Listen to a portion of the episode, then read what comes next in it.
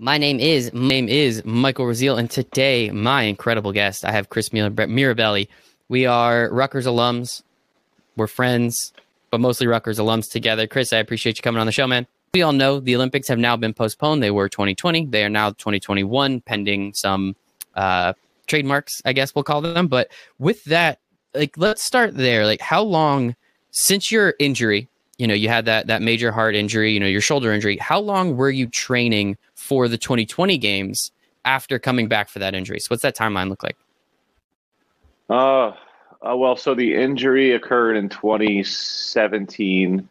So yeah, it was it was it's been three years, six days a week for three years uh, for the Olympic Games and, and, attempting to make the team. So it, it was a long time.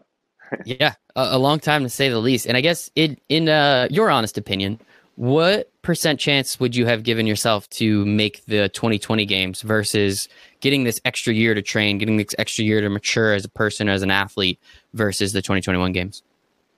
Um, the let's just say that the 2021 games are now a lot more realistic than the 2020. Um, I would say that the percentage goes up a lot based on just one another year out of of training and, and being a little bit more distant from the injury, um, gaining more explosion in, in my arm and body. Uh, so I would say the 2021 games are much, much more realistic than 2020, uh, just based off of age, based off of maturity, based off of competition experience. Uh, I would say as a, I feel like going into the Olympic trials or Olympic games as a 25 year old, I don't know why it just seems a lot better than being 24 years old and going, you know what I mean? I like that. That's a pretty good. Uh, it's pretty good answer. I definitely matured a little bit between 2020, 24 and 25. So I'll, uh, I'll definitely give you that. So when you heard that the 2020 games were being postponed and thankfully not canceled, obviously, what I guess what were some of those emotions that that ran through your head, and what were some of the the positives and negatives that you thought immediately off the bat? Well, obviously the Olympic Games were always in the back of my head, um, but I was I was more upset with the whole season kind of being canceled one by one. Uh, I remember the the day the day I started hearing that all USAT all USATF meets are going to be canceled. Uh, obviously, you know, came with a lot of emotion because you're training six days a week, every every single day, hours a day, and and in hopes to compete and make money. Uh, so once that once that's out, you know, there's the, the, the ability to make money doesn't, you know, no longer exists. So obviously it came with a financial burden, but I would say as, you know, as an athlete, like any other athlete, training every day and having something be canceled really is, it sucks. But, you know, like the first month I was really upset, uh, but I never stopped training. You know, like I've obviously faced adversity before so I never really stopped training. And then the next month, I was like, you know, I was talking to one of my friends who uh, made a 2016 Olympic team, and he was like, dude, just just just get better now. Like that's it's really just as simple as that. Just get better. And you know, I thought about that for a while. I'm like, yeah, but I wanted to show what I could do this year. And he was like, yeah, but by the time next year comes, you're going to be twice as good. And being twice as good, hopefully, will get you on that Olympic team you know so you know it came with highs and lows but i think now i kind of it's just i'm accept i accepted it. Uh, i'm training to get better obviously every day and and if the time comes where there is a track meet which probably going to happen like last minute i'm i've i've stayed ready. I'm i'm training and, and being ready at any point of time. So just being ready for that and and hopefully let that carry into the olympic trials and olympic games for next year I, I, love it, man. I think again, what you've doing, what you're doing, what you've overcome with your injury, uh, your shoulder injury, obviously, you know, figuring out the, the the heart problem as well, which obviously you're completely over at this point, which is fantastic. But something to keep an eye on, of course. And so you say get better. Mm-hmm. What exactly does get better mean? Right? Throw throw a javelin further, but how do you go about doing that? Again, given essentially an extra 15 months from the time that we found out that the games were canceled versus you know only three months understanding that the games and the trials would be coming up very shortly. Right. Well, once I moved out here, I, I have a great coach. Uh, his name is Duncan Atwood. He was a former American record holder. He threw 306 feet, I believe, um, which is crazy, crazy far. and we started. We came out here, and and you know, I started working with him a couple days a week, just throwing, and we, he noticed a lot of different things from my college coach, and so we kind of made that transition into a different approach to. Uh, not necessarily a different approach to throwing, but just kind of different ways to do things. And I always say, like, muscle memory takes a long time to build. So being able to break down something, break down a habit, and then be able to build new muscle memory um, on in, in when it comes to technique of throwing uh, takes time. So I think that time, that extra time that I'm getting in order to work on those things that my coach and I want to do, uh, is really going to be beneficial for me. So mainly working on these new technique cues, uh, getting stronger, getting more explosive. I always say getting more explosive is one of the most important things to um, throwing. So what is it like physically for you and on your body to make sure that you will be ready with this entire extra year of intense training on top of it? Yeah, that's that's funny because it's uh, I talk to so many athletes and they're like, I was ready to I was ready to go. Like my body was ready. I was finally my body stopped finally stopped feeling like crap because you're lifting all the time and you're training and um so yeah, that was one of the first things I had to figure out when my some of the meets and the Olympics were, were canceled was uh well what, what, do I go now with with my training? How do I what what phase do I enter into now with with lifting and and my general training and uh, the first thing I did was I reached out to my strength coach and we kind of went back into a strength phase program and then uh, a, a, eight week strength phase program. And then we built, and that was the past eight weeks. And then now I'm into a uh, prep phase program to hopefully lead me into a competition phase program. So maybe there'll be a meet in September. But uh, it's just about like, you know, correctly timing your body.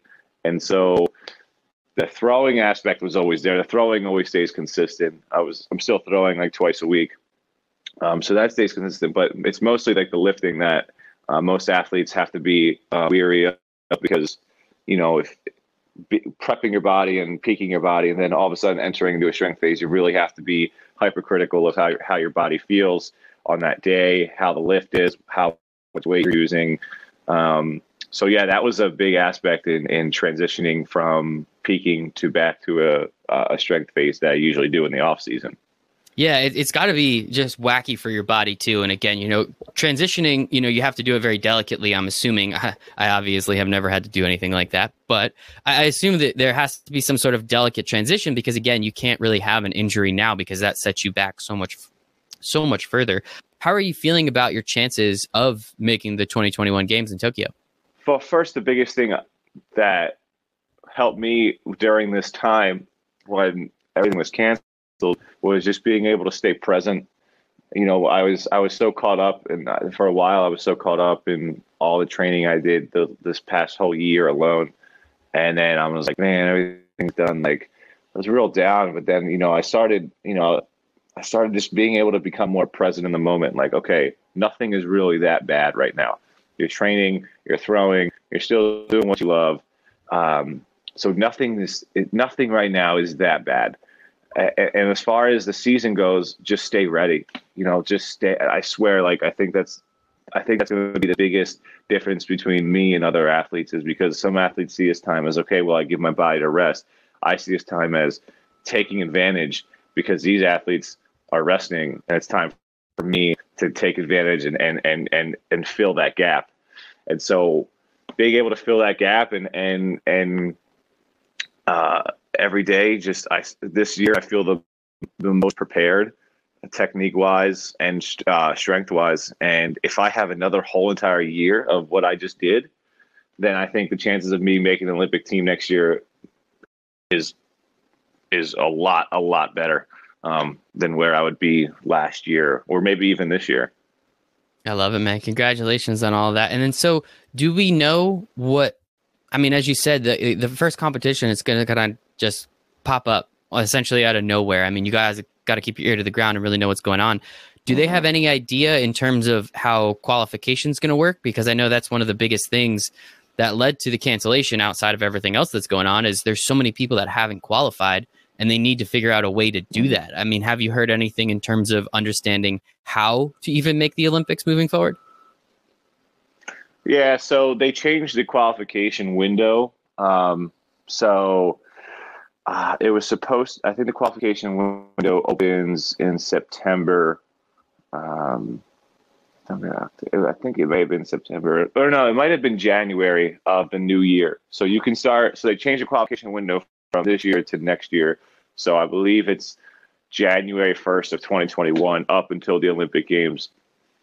Um, now that that is very uh, it's it's not fair for throwers who can't compete indoors because the two the two the three events you can't throw indoors is javelin, discus, and hammer.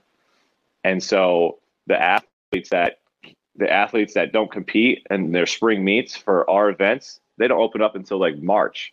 So now we only have a couple months just to make the, the Olympic team. And I think that's I think that's something in discussion right now with the USATF to see how they could figure that out. Maybe open more meets in in the winter for athletes, like in, in warmer places, because I mean you literally only given three months and everyone else is given six months. You know, so it's it's not it's not fair right now. So I think they're trying to figure something out.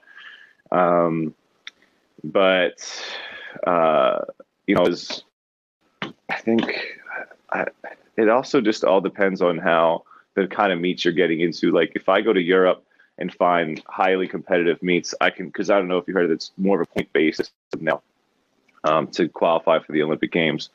So if you have to earn points at highly competitive meets. So you, I would have to fly to uh, Europe to find those highly, highly competitive meets to throw and earn more points. Um, but like I said, in the span of three months, in order to do that, f- figure out the logistics of it, um, getting accepted into the meets is is a burden. But it's uh, nothing nothing I can't handle, and you know it's it's something that has to be done if I really want to make the Olympic team, which I do.